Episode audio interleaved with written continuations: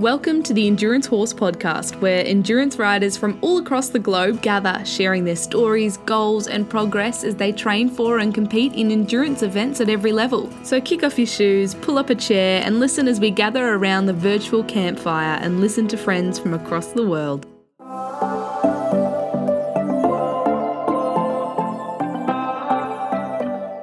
Hello, and welcome to episode 46 of Endurance Horse Podcast.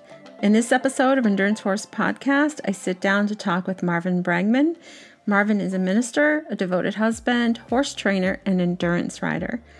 This June, at the AERC National 100 Mile Championship, Marvin and his mount journeyed their way to a fourth place finish and best condition. Listen in to this conversation as we chat about how he found horses, faith, endurance, and his advice for conditioning not just your horse, but yourself also. Without further ado, I bring to you episode 46 of Endurance Horse Podcast. Today on Endurance Horse Podcast, we're going to talk with Marvin Brangaman, and he was the winner of the best condition at the Fort Howes AERC National Championship ride in June. How are you doing today, Marvin? I'm doing great, thank you. It's warm down here in the south, but I'm good. Extremely humid. Fortunately, I was raised and born and raised in Bermuda, so it's just like this. So I usually start off with the same question for everybody, and I so I wanted to ask you, how did you get into horses? Oh, wow. Um, I started when I was nine. I was always crazy about horses, always fascinated with them. And uh, at nine years old, my mom asked me if I wanted to uh, start riding lessons. So, of course, I did. I started at a riding school, Warwick Riding School in Bermuda. Um, and the rest is history. That was it. At 10 years old, I knew I was going to train horses for the rest of my life. so, how is it that you came to find out about endurance? Okay, so my basis is dressage and show jumping. And back in 2012, I met this lady and she said that she thinks she needed my help. She had 30 Arabians. At this point, I was like off of Arabians. Arabians are not too popular in dressage and show jumping. But anyway, went to help her. It was Laurie Dinkelman at the time, now Laurie Nelson, and that's where I met Christo Dinkelman. And so I helped them. Took them three years to get me to do a endurance ride because I thought it was nuts. I was like, you people are crazy to ride horses at that length.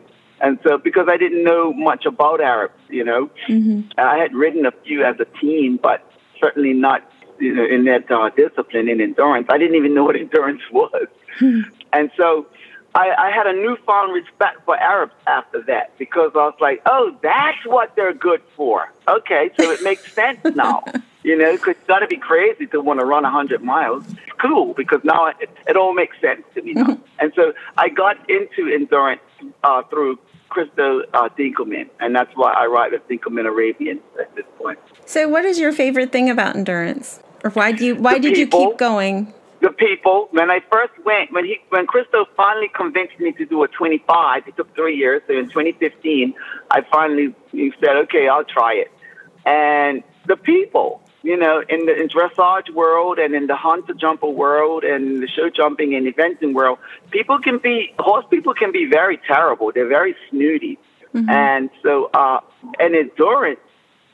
I was blown away at how friendly and and welcoming, you know, the the endurance people were. So it was the people at first, and then mm-hmm. of course as I got into the riding uh, you know, I developed, you know, I like riding horses all day. That's what I do.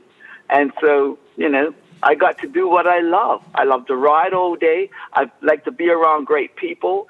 And, you know, so it was a no brainer for me. So you could have kept doing 25s and still gotten that experience. What was it that pulled you into 100? Well, I did a 50. Like in June of 2015, I did a 25. And then I think March of, uh, of 2016, I did a 50 and won. And so, of course, I got the bit in my mouth. and uh, and then after that, Christo told me that WEG, you know, the World Equestrian Game, was coming to America. And this was a great opportunity for me, you know, because I, I, as a teen, I was on the jumping team, you know, for my for Bermuda, mm-hmm. uh, and we traveled to Canada and stuff like that. And so I drifted away from the show jumping and then dressage, where I still did it a bit out here, you know, in, in the training in the uh, schooling shows in Hamilton, Georgia. I would do that periodically. And so anyway, so I still stayed doing that stuff, but I never really competed that much. But I always had this thought to that I'd like to compete for my country again. And so mm-hmm. this opportunity came up. Christo said, WEG is coming to America. Uh, if you want to ride for your country, I've got the horses, you've got the experience. How about it? Let's do it. And so mm-hmm. I went through the whole process of qualifying, and we qualified, you know. So, and then it just, I just kind of graduated up into the 75 and the 100. And so I've kind of built myself up to it. Tell me about the horse you won BC on at the national championships. The Kaolian Machine, uh, hmm. aka Percy. He is a machine. Uh, when I I didn't know all those years I've been riding that horse. I've been riding him for several years now. I didn't know he was named the Kaolian Machine. He hmm. is a machine. He is he's bold. He's confident. He's no nonsense. He's not too crazy about people. Uh, you know, he's really he came off the racetrack, off the okay. off the Arabian racetrack, and Marsha uh, is his owner, and she has a lot of experience uh, from off a racetrack, you know, from Arabian. He is incredible. He means business. He knows his job, and you can count on him. He, he you'll tire out before he does. So you have this yeah. unique combination, Marvin, that you're horse trainer and pastor. Can you tell me a little bit about how one helps you out with the other? Well, okay, so I'm not quite a pastor. I'm, I'm an ordained minister, and so, but that's fine. People call me pastor all the time, but I'm a minister. So I attribute my success completely to God. Anyway, I got saved back in 2000, and so I kind of use my platform, you know, traveling around and um, and meeting different people and competing all over the place. I give God the glory, you know, and I recognize Jesus Christ as my Lord and Savior. And so people that know me, everybody that knows me knows that I love Jesus and that, you know, I ride to the glory of God. So, you know, it kind of goes hand in hand. And my ministry is basically like my pastor teaches us. Our ministry is out here in life, mm-hmm. you know people need to see the Spirit of Christ in you. And so that's what I do. I'm happy, I'm blessed, and uh, even, you know, sometimes we go to trials and tribulations, but still, I count it all joy, and I thank God for life. And, uh, and so that's part of my ministry is just spreading love and spreading joy and uh, letting people know where that comes from, that it didn't come from me, that it comes from God. Now, there is a verse, and I'm not good at memorizing verses, but it speaks to the fact that you are, you know, to do good in the world so that it is yeah. it is reflected back to your father, back to God. And we strongly believe that in my family. Our like family verse is Psalm 37 3, trust in the Lord and do good, because that yeah. became our verse because yeah. life does hit you and blindside you. You know, um, some of my friends recently lost their horse. Um, we lost a horse last year and people lose their jobs, you know, things like the pandemic. It can get very confusing in the world. So I actually put that on the yeah. inside of one of my horse trailers. I put that verse in there that says, just trust in the Lord and do good. You know, when life gets yeah. too complicated, you just go back to that. well, I was going to say that scripture that you were referring to, I believe it's probably, it's, uh, I can't remember, it never can quote where scriptures are sometimes. Mm-hmm. Sometimes I can't. But it said, let your light so shine before men Mm-hmm. So, and I think uh, I'm probably I'm paraphrasing, but it says basically, let your light shine before men that they may see your good work and glorify your Father which is in heaven. That's the one I think you're referring to, but something like that. And that's basically what I do. And I don't do it on purpose. It comes naturally. You know, I don't mm-hmm. have to make an effort to do it. It comes naturally. You know, I just naturally want to make people smile and, and make people laugh and you know, enjoy people and stuff like that. And so I thank God for that. We're going to shift gears real quick. And I was wondering, could you tell me about how you were chosen at 16 to represent Bermuda in the show jumping for Canada?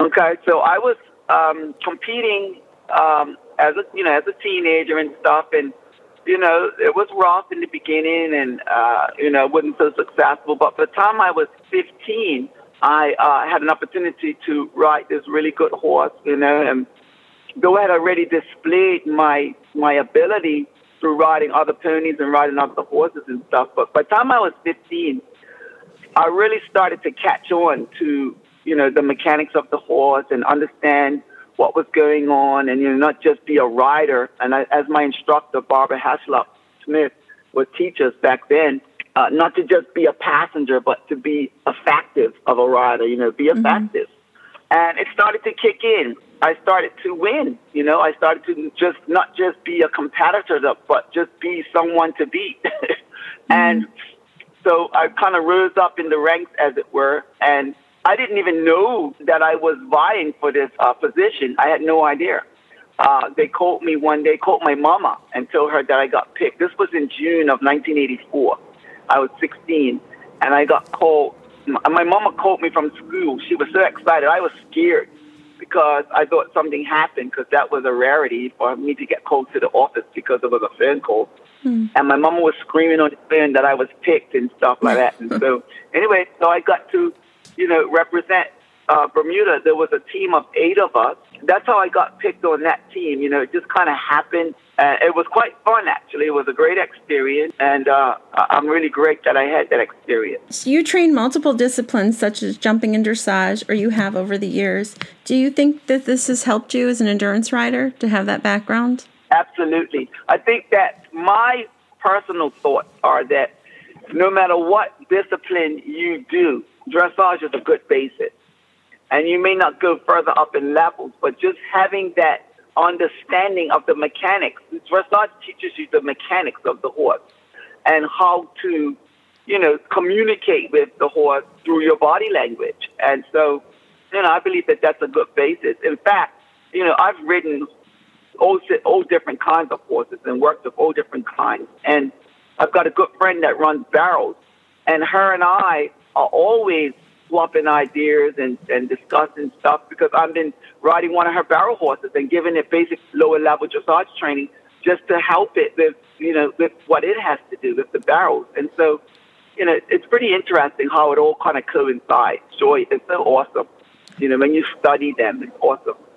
So I, I didn't mean to go down this road because it, it might be a sensitive topic, but um, I see a lot of horses in endurance that could benefit from dressage because I see them very upside down in their carriage with the overdevelopment of their their neck, the bottom of their neck, and maybe their abdominals, and then the back and the top of the neck is not so developed. Um, so, do you see that fairly often? And can you give people some tips to to change that if they notice that in themselves? That I mean, they shouldn't ride their horse in a dressage frame like their entire ride. But if they trained up those muscles in that frame at home, don't you think that might benefit them as far as working towards best condition or having their their scores on their back be good when they get checked at the vet checks? Yes, I do, and that's a good question actually, because part of the reason why I, when I first met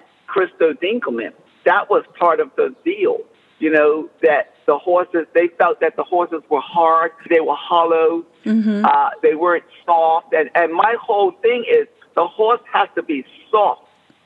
They have to be soft throughout their their back. They have to be soft. Round, I call it round, soft, and light. Mm-hmm which means they don't have to necessarily be on the bit. But if you train them, like you said, I like to train them in a frame. Now, that doesn't mean that I go and make the horse get into this frame when it's not used to it. I mean, we can't just go to the gym and just start pumping iron. It's something that you work toward. Mm-hmm. And, you know, there's a, there's a, it's a process. And, but I do believe that, and I trained that Kalian machine. He's trained like that. When I train him. When I do laps, when I work with Dinkelman Arabian, that's what I, uh, Marsha and I, we do most of the training. And we make the horses round and soft and light. And that's how they travel. And so what that does is that puts them in the correct frame so that when they do walk, trot, and canter, or there's walk and walk and canter muscles are the same. Those get developed. The trot muscles are different. Those get developed. And then when you're out on ride, if you're doing 100 miles, you don't have to do 100 miles on the bit, but the horse will have the muscles. The muscles will be built up and strengthened. And then, uh, along with your feed regimen and your training, that's what makes best condition. you know, mm-hmm. because they don't just look at the muscle, they look at everything. Then we'll look at metabolics. They look at a number of things. And so when their training is correct, and it does help, you know, I mean, if, if you have a horse that's running around, uh, you know, and it's whether you're training or at a ride, and it's hollowing, like it's hardening, it's hardening, hardening its back mm-hmm. in order to carry your weight, then that's going to be a strain, and over time, that's going to cause problems. That was going to be my next and, point. Was that over time, a horse that travels a ton with his nose up in the air, correct, his yeah. back yeah. hollow, is going to have a shorter yeah. competition career, probably. Yeah, absolutely. Something's going to go wrong, uh, and it starts. It's going to be in the lower back, and then transfer down to the leg. You know, there could be it could cause all sorts of issues depending on the horse, its conformation. You know, wherever there's weaknesses, none of them are built perfectly. None of us are. Right. But when they travel incorrectly, it's going to cause a problem. Same with us as athletes. You're touching on my next question, which was can you share with us what you do personally to prepare yourself for a hundred and to ensure that you have That's the stamina? Funny. That was my next question. You led right into it perfectly. Cool. Well, I hit the gym. I'm 53 years old, and so my body doesn't want to do the things that it used to do. so I am in the gym. I go to the gym every day. Uh, I've been cheating ever since I came. Ever since uh, uh, we finished national, I haven't been at the gym. I've probably been twice since we, Uh-oh. you know, since June. You know, because I gave myself a little break. I mean, mm-hmm. I worked hard, and so you have to give your body a break. Right. So I gave myself a little break, and now I'm like, okay, I got to get back to the gym. I got to back get back to the gym. But yeah, I I do the gym. I discovered that if I don't do the gym, if I don't do uh, my exercise regimen, that when I was preparing for WEG, I consulted a trainer and told him exactly what I was going to be doing, and he gave me this exercise re- exercise regimen. Mm-hmm. And so uh, that was going to be beneficial for me riding, you know, for my riding muscles. And so along with riding as well, so that that combination, like when I went to nationals, I was good and fit. Mm-hmm. You know, I was able to walk the next day. you know, and I was good and fit. So I think I'm still kind of fit, but now I need to get back at it, you know, and continue on with this fitness level that I've, I've achieved. But you have to eat right. You have to look after yourself because it was brutal out there in Montana. It was hot, dry, mm-hmm. hot. And not just horses were getting pulled, people were getting pulled. Well, mm-hmm. people weren't getting pulled because they don't get judged, but some people were having a hard time dealing with the heat. And, you know, you can't eat chips and cookies mm-hmm. and all that stuff while you're riding. You know, I eat salads, I eat fruit and vegetables when I'm out there competing like that. That's what I eat. And I, I mean, I eat like that, period, anyway. Mm-hmm. Can you share a little bit with us about what your exercise routine was like that your trainer set up? Was it mostly cardio? Yeah, well, no, it's a mixture. And so, what I basically, I do a warm up on the treadmill when I get to the gym of about 10 minutes, just jogging. I put it up to like five, you know, put it up to five, five miles an hour. I do that for 10 to 15 minutes. And then I'll go and each day I do on a different muscle group. So, um, you know, one day I'll do uh, arms, one day I'll do legs, I do chest, back, and abs. You know, I do abs three times a week. Hmm. Um, and so, because my core needs to be really strong. And so, you know, we just do, and that's typical, that's basic what people do, different uh, muscle groups, if, if, they go to the gym every day. Mm-hmm. And then if I do, I did have a three three times a week gym schedule that I was doing too, and I kind of combined like a couple of muscle groups. But my um, cardio consists of after I do the warm up on the treadmill, I'll, whatever muscle group I'm working on, I'll go and do that, and then I would come back and I would do the the step climbing. And so the step climbing is I would put the step up to ten. Like I would start off low. I would put it on three for a minute. Then I go up to ten for a minute. Then I drop down. So the idea, and even on the treadmill, he gave me this exercise that when I run, I put it on six and I leave it on six and I use the incline. So I will put incline up to about 12 hmm. and then I would run on that for a minute. Like when just when you feel like you're about to die, you drop it down, and for two minutes, you take two minutes to recover to catch your breath, and I would do that three times. And so he told me it's called muscle manipulation. Whereas you push yourself. If you just, he told me, if you get on the treadmill and just run for 20 minutes on the treadmill, you're really not doing anything. Hmm. Not, you know, this is for me. I know not, lots of people do get great exercise like that, but he said for me and for what I'm doing, he needed me to push incline so that I could mm-hmm. push my body. Because what happens is your muscles get used to whatever you're doing. And just Uh-huh. like the fly spray that we, you know, the fly spray that we use on the horses, if you keep using the same fly spray or wormer, dewormer, you keep using the same one, well, they get immune to it and it doesn't work. So your muscles are the same way. If you keep doing the same thing every time and not changing it up, your muscles get used to it and they're like, oh, please, this is easy. But when you start changing it and your muscles are challenged, and that's what gives you a great workout. And so I do that, and it's very hard. you know, if I had a guy at the gym ask me, you know, he was like, "I see you doing something different. What do you do?" I tell him, I said, "I do two minutes on the flat, one minute on incline, and I drop it down, two minutes, good, and I keep doing that, and I do the incline three times." Interval Yeah. training. Yeah, absolutely. And when I've done that, and then I plus I use the step, and plus with the, the muscle groups I use, it keeps everything good. Uh, You know, it keeps me fit. It keeps me in the 150s. I, I weigh 155, 156, something like that. It keeps me like that because I like to eat.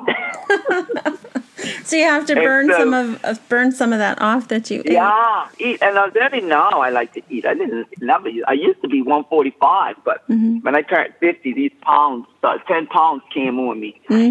Could you tell me a little bit about the national championship ride? How that went for you? Um, I see you did it in over just over fourteen hours, under fifteen hours. So, um, Mm-hmm. how was the conditions there at Fort Howes? And just fill us in about how your ride went. And you were fourth place and best condition in the hundred. Yeah. Uh, yes. Okay, so that was a very, very good course. Um, it was very interesting because, well, first of all, it was really hot. So I spent a lot of time stopping. I stopped a lot, and I got off at every opportunity of water to sponge Percy off because I would sponge him off, and I would sponge him soaking wet. And by time, like five minutes later, he'd be dry. Wow. And so he wasn't sweating and I wasn't sweating. So I was drinking water like crazy. And at first, you know, these Arabs, they think, you know, try to be a hero. They think, oh, I'm not thirsty. They won't drink. Mm-hmm. But by the time midday came, he was drinking like you wouldn't believe. So that was good. And plus, we were using electrolytes and stuff to get him to drink.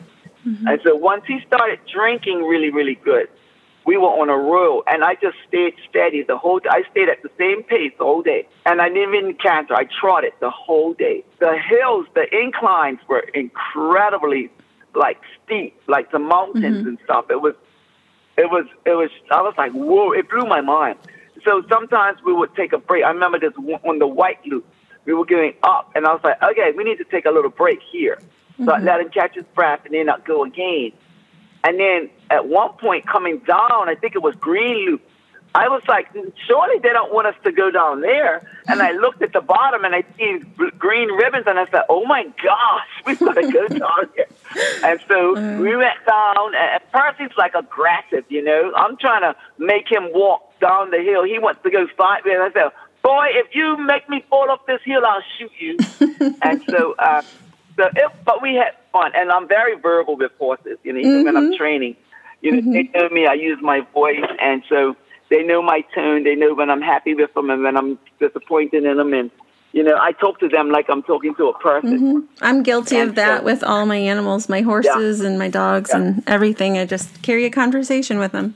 I tell people all the time, if you followed me, you know, or of a day and and watched me interact with these horses, you think I was crazy because I really do. I I talk to them as if they understand, and I believe that you know, for for the most part they do because they're very smart. Mm-hmm. you know, they understand and they understand. And so Did you have a Yeah. part of the the ride that was particularly wonderful and a part of the ride that was particularly challenging for you?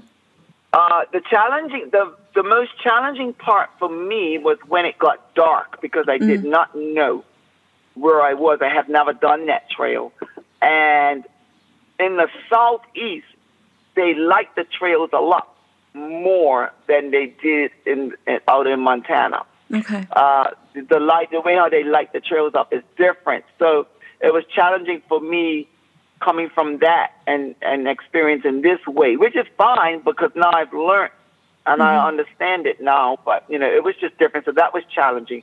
And the most exciting part for me was I got to meet some of the riders that are not just in the south southeast.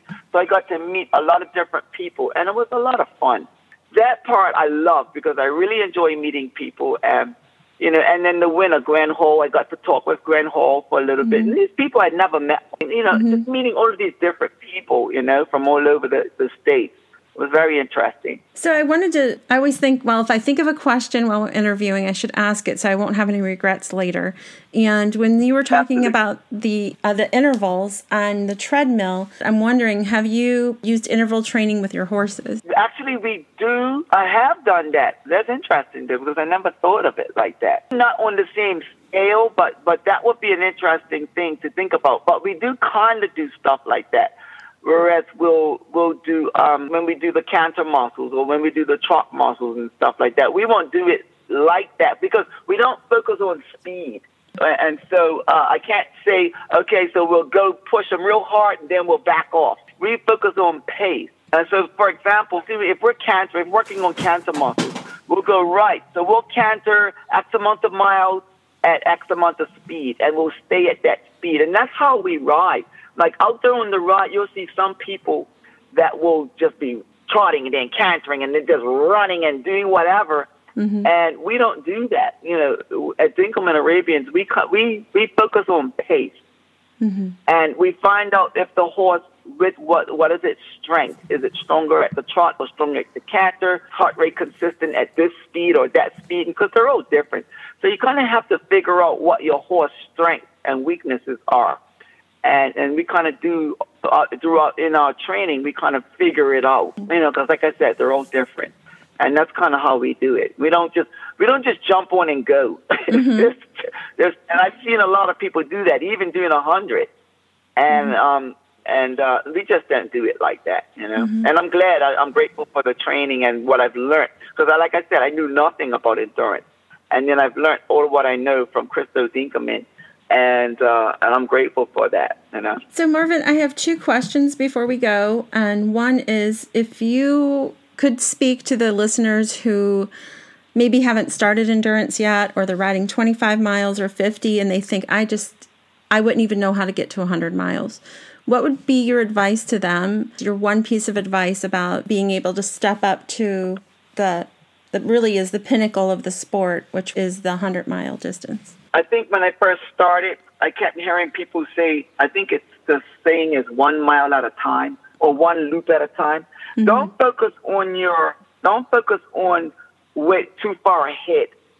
Stay where you are. So one mile at a time. I'll say it like that. Because that's what I do. If I go, like, uh, and that's a good question because I remember when I started, I was thinking, a 100 miles is a long way. If you don't think about the uh, actual distance, but focus on what you're doing at that time, and then you'll be all right. You're right. Like, yeah, just look, break it down and look at it one one piece at a time. One step at a time. If you look too far ahead, you could become overwhelmed. But if you just take each step day by day, you know, one day at a time, one minute at a time, and you're doing uh, endurance, one mile at a time, one loop at a time.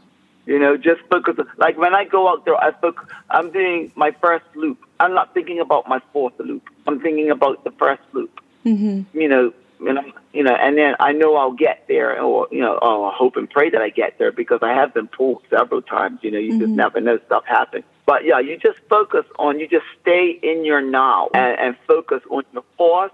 Focus on what's going on. Be in tune with your horse. You know, it's you've got to listen to the horse. You've got to know the horse. And then uh, I've ridden horses that I don't know. You know, mm-hmm. sometimes I've been hired to ride and I don't know the horse, but you can still like listen and pay attention. You know, okay, if the horse is like trying to back off or ease off because they're very incredible animals. I mean, they're not like us. I mean, I've ridden horses that can slow down and walk or just slow down their trot for like five minutes. You know, just give them that, and then all of a sudden they just kick in in this other gear, and then they can give you more. You know, you, you got to listen to that stuff instead of pushing them and making them do something or, overwhelming them. You know, so it's very interesting. I find it fascinating. You know, uh, to do this whole thing because there is technique involved. That leads me to the last question, which we already touched on, but I do think it is fascinating. Um, so, what if somebody's listening and they think, oh no, my horse does travel around um, with its nose in the air and its back is flat, and maybe I need some dressage lessons? If they can't find a trainer near them, can you give them just one exercise, one idea of how could they change that horse from traveling in a U shape upside down to traveling more round and carrying itself better and strengthening the top line? Put them on a lunge line. If you have a, a round pen, or if you don't have a round pen, lunge them. And when you lunge them, use side reins. But you don't put the side reins on tight. You don't try to pull the horse's head in. No. That's where people mess up. You put the side reins at a length where the horse can still lift its head up. And when you put the side reins, side reins are like training wheels. And what they do is they teach the horse to balance. All right.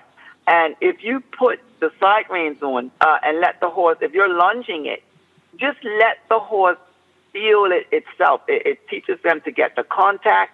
It teaches them to engage. It teaches them to steady. You know, it, it does a whole number of things. But I would do that. I would advise people to just do that. And then sometimes they'll still horses resist. You know, they'll they'll get hollow, especially Arabs because they naturally hold their heads up in the air. That's just their natural thing. But they can still do that and still soften out and still round out a little bit and, and, and round their back. And so it's just a process. And they, if you don't know what you're doing, then you can screw it up. And Oh, so yeah. it is best to get, Get one help. that that can help you. Yeah, Mm-hmm. I mean, there's trainers everywhere. And then look, you can always Google this stuff. You know, you can always Mm-hmm. you know go into magazines. There's dressage. There's uh, dressage today. There's Practical Horseman.